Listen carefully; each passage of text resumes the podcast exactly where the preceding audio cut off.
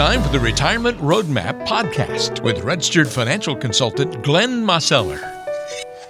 Welcome to another edition of the Retirement Roadmap Podcast. Walter Storholt here with you alongside Glenn Mosseller, registered financial consultant and the founder and president of Roadmap Financial Consulting with an office in Greensboro on Muir's Chapel Road. You can find Glenn online at roadmapfinancial.com. It's going to be a good show today as we get ready to wrap up 2020, recording today's podcast near the end of the year.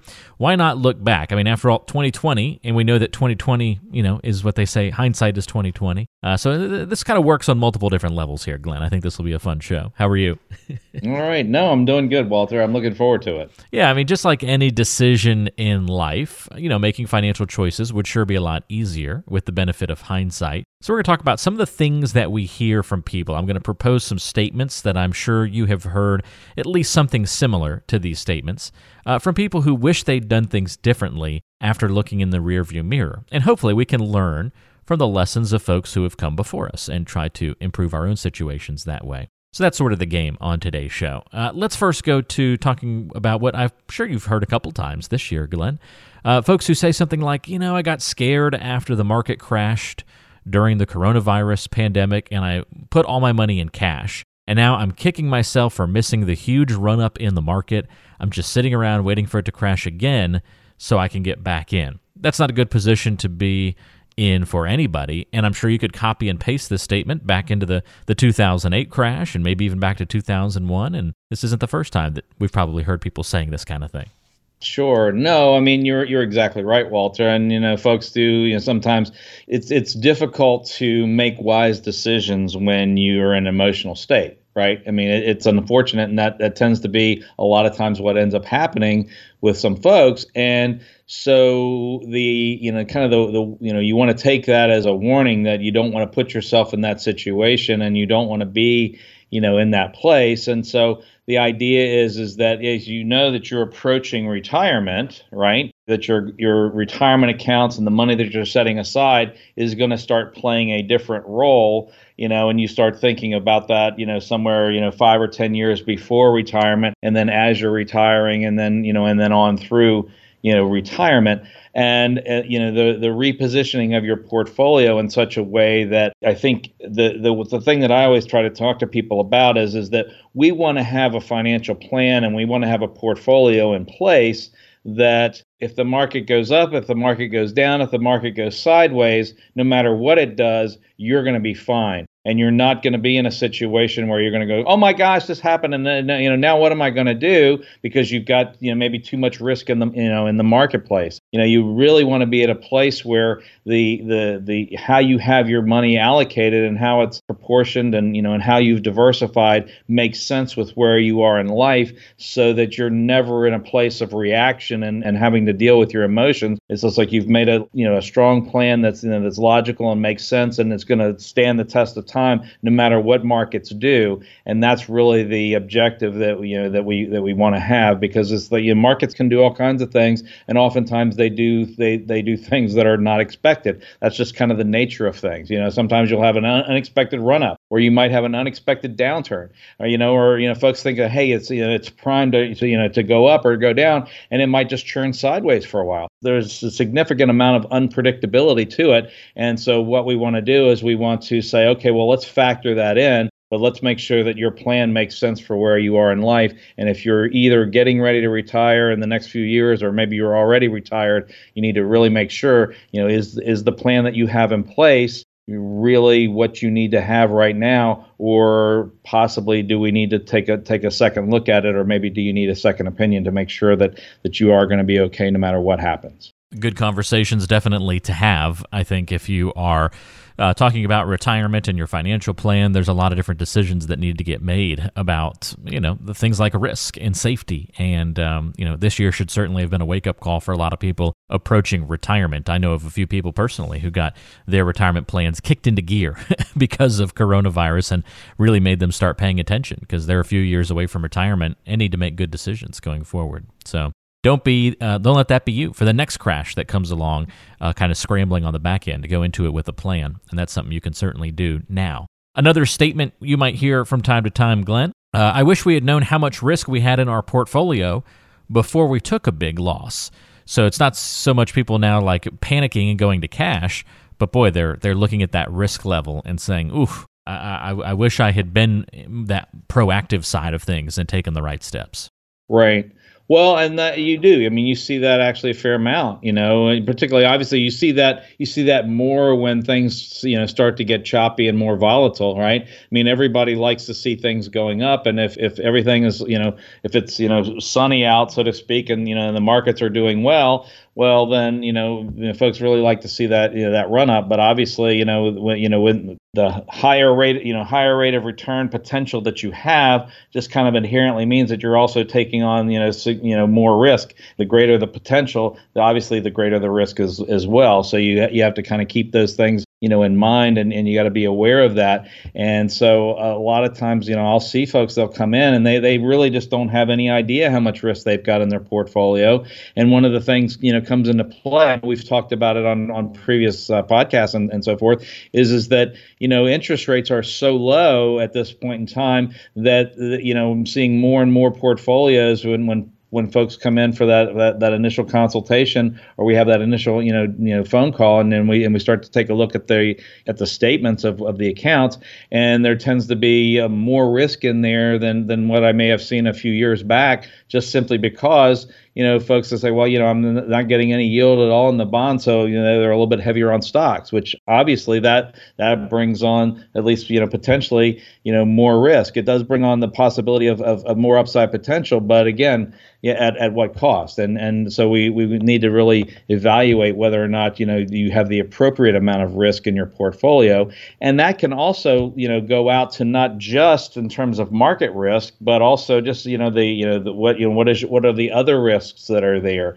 Have you made some plans for the big risks that are inherent risks of retirement? And some of those might be, you know, long-term care or the potential of long-term care events. That may be you or your spouse. It might also be the risk of higher taxation in the future. And you really need to think in terms of, you know, do you have the appropriate diversification or hedges in place to address those other risks? Most of the times when people are thinking about risk, they think about market risk and the ups and downs, you know, just in terms of the price action in the markets. And that's certainly there, but it's not the only risk that we need to be aware of, particularly when we're making that transition from saving for retirement to actually living in retirement, and then dealing with the risks that are going to be there for you throughout your retirement years.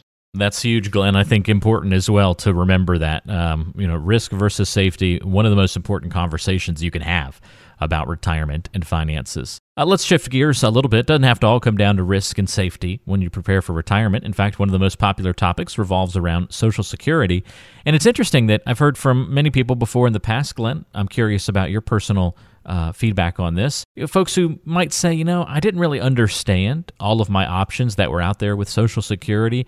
And looking back, I probably should have waited to start taking it later. So many people, as soon as they're able to take it, boom, flip the switch. Right.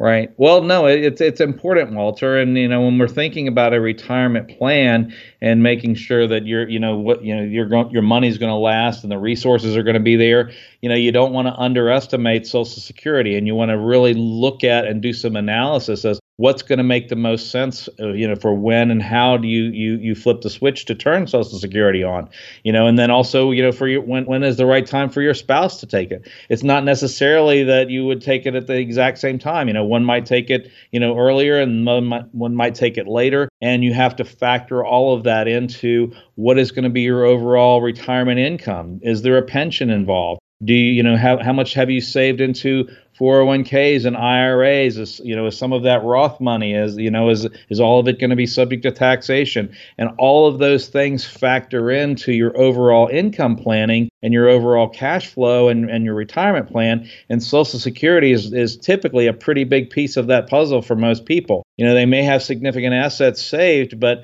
you know, you really want to make sure that you can maximize, you know, the entire portfolio and all of the resources that you have, and you want to think in terms of how do you position your portfolio in relation to when and how are you going to start taking Social Security. You know, oftentimes they're looked at as separate things. And, you know, you look at, you know, I've seen scenarios where folks look at their portfolios or their retirement accounts, you know, with you know, just in a singular focus. And they look at that over there, and then they look at Social Security in a whole different light. And I encourage folks, it's like, hey, wait a minute, they all interconnect with one another. And so we need to look at all of them and develop a plan that, you know, that works to maximize how can we put all these different pieces of the puzzle together to create the greatest amount of benefit for you and, you know, reduce as much taxation as we possibly can, make sure that you have predictable income that's going to, you know, provide for your lifestyle. And all of those things need to be part of the puzzle and not necessarily just, you know, make decisions, you know, separate from the other. You really got to think in terms of that holistic view to make sure that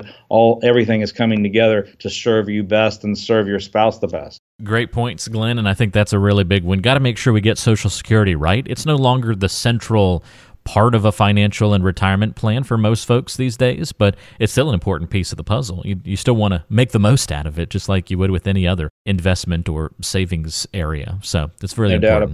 No doubt about it. Absolutely. Let's talk more popular investments like IRAs and 401ks.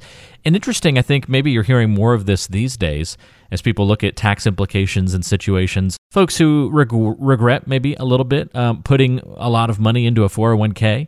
And they say, man, I really wish I had put more money into a Roth IRA instead of so much going into the 401k. Do you see that regret seep in at all these days? Yeah, Walter. I mean, we see it, you know, I mean, and it's kind of an interesting scenario because a lot of times, you know, folks are, it's confusing, right? As to, you know, which way is the best way to go, you know, and, you know, everybody likes the idea of tax-free money and tax-free income, right? But at the same time, you know, folks have been so conditioned to the idea of putting money in, you know, to tax-deferred accounts, i.e. you put the money into the account, you know, before taxes are taken out, and then the taxes would be paid when you take the money out of the account. That's your typical traditional IRA or your traditional 401k.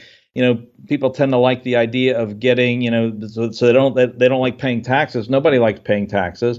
And so if you put it into that account before the taxes come out, it's like, well, I've avoided the taxes. Well, you have to really kind of think of that in real terms. You didn't avoid the taxes. You know, maybe, you know, you didn't pay them that year, but you deferred the taxes, or I like the word postpone, right? You actually postponed the taxes, you know, or, you know, and put them out into the future. The question is was that the right idea? You know, in most cases, it's probably a good idea to have some money that's set aside like that, but it's also possible that you could have too much money set aside like that, meaning that it's like if you have all of your, I've seen situations where folks have saved, you know, really, you know, means, you know, seven figures and, you know, and high seven figures. And they, you know, but virtually all of it, if not all of it, is a lot of times, you know, sitting in pre-tax accounts. Well, in those situations, you know, now you've exposed yourself to what are the future tax rates going to be.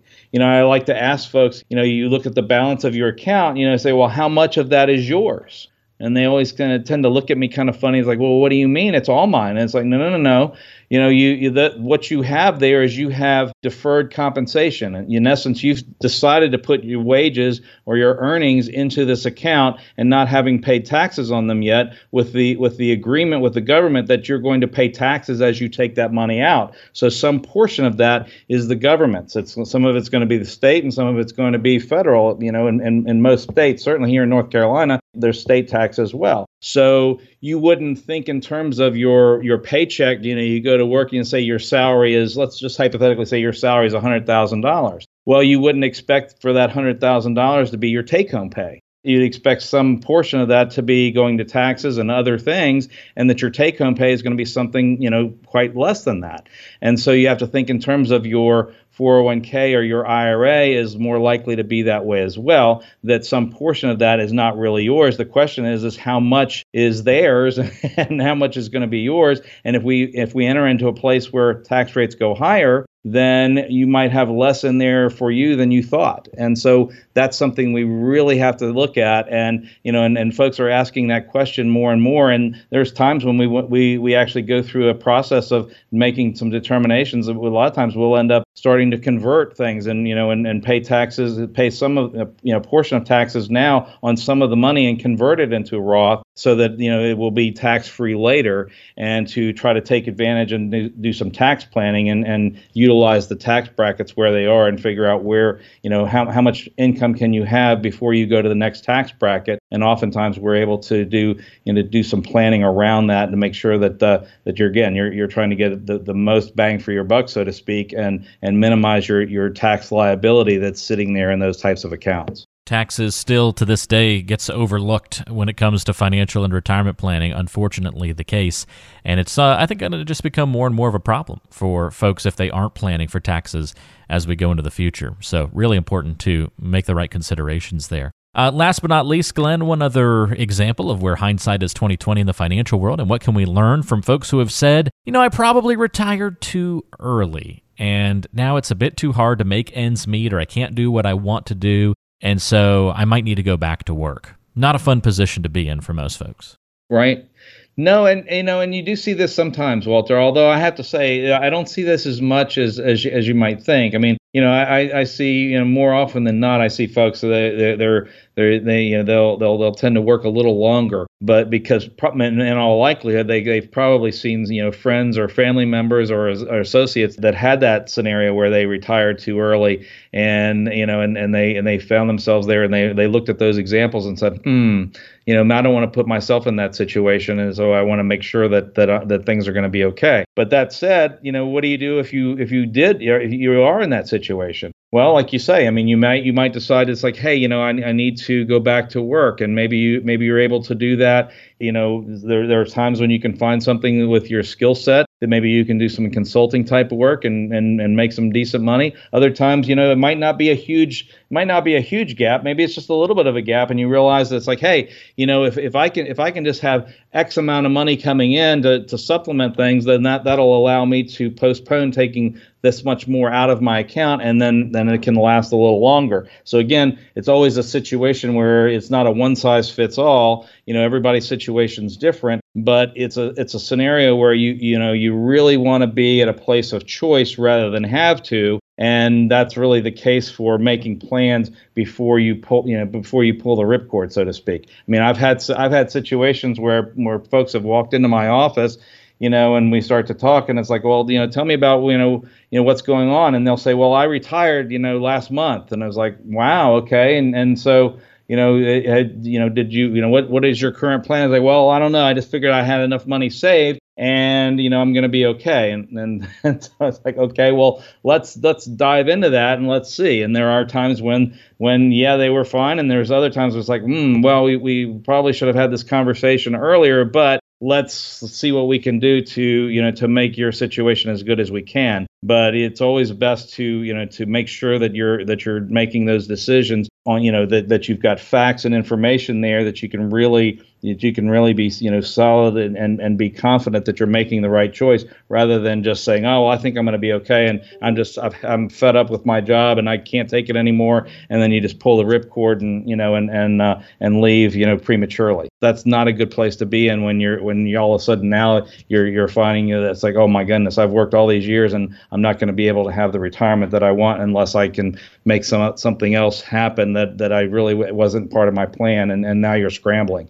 That's not a good place to be. Nope. I think anybody with uttering these statements, it's not a great place to be, but it also is good to know that not all hope is lost either, and that these things can be corrected when people come in with problems. Just like on the previous episode, we talked about obsolete planning ideas, and just because maybe you've built a plan around some of those ideas doesn't mean that it can't be corrected, fixed, and you know, managed going forward in a better way. And so if you have heard any of these statements from folks who have been there, done that in terms of retiring and pulling that trigger financially, that then look back and say, I wish I would have done things differently. Well, if you're following that similar path, maybe this can serve as a little red flag to you to get a more in-depth look at your plan, maybe adjust your strategy and approach. You can get in touch with Glenn. If you have questions about these kinds of things, if you want to walk down that path a little bit of trying to figure out the better way to put together your financial plan, you can reach out to Glenn very easily. Via phone, of course, at 336-291-3535. That's 336-291-3535, and always online at roadmapfinancial.com. That's roadmapfinancial.com. You can also go and click the free consultation button at the bottom of the page to schedule a time to meet with Glenn from your smartphone or computer. Again, roadmapfinancial.com, the place to go to schedule a time with Glenn, or you can call 336-291-3535. Glenn, thank you for the help on the show today, and we appreciate the time, and we'll look forward to another great show with you next week. Absolutely, Walter. Look forward to it. That's Glenn Mosseller. I'm Walter Storholt. Thanks for being with us. We'll talk to you next time right here on the Retirement Roadmap Podcast.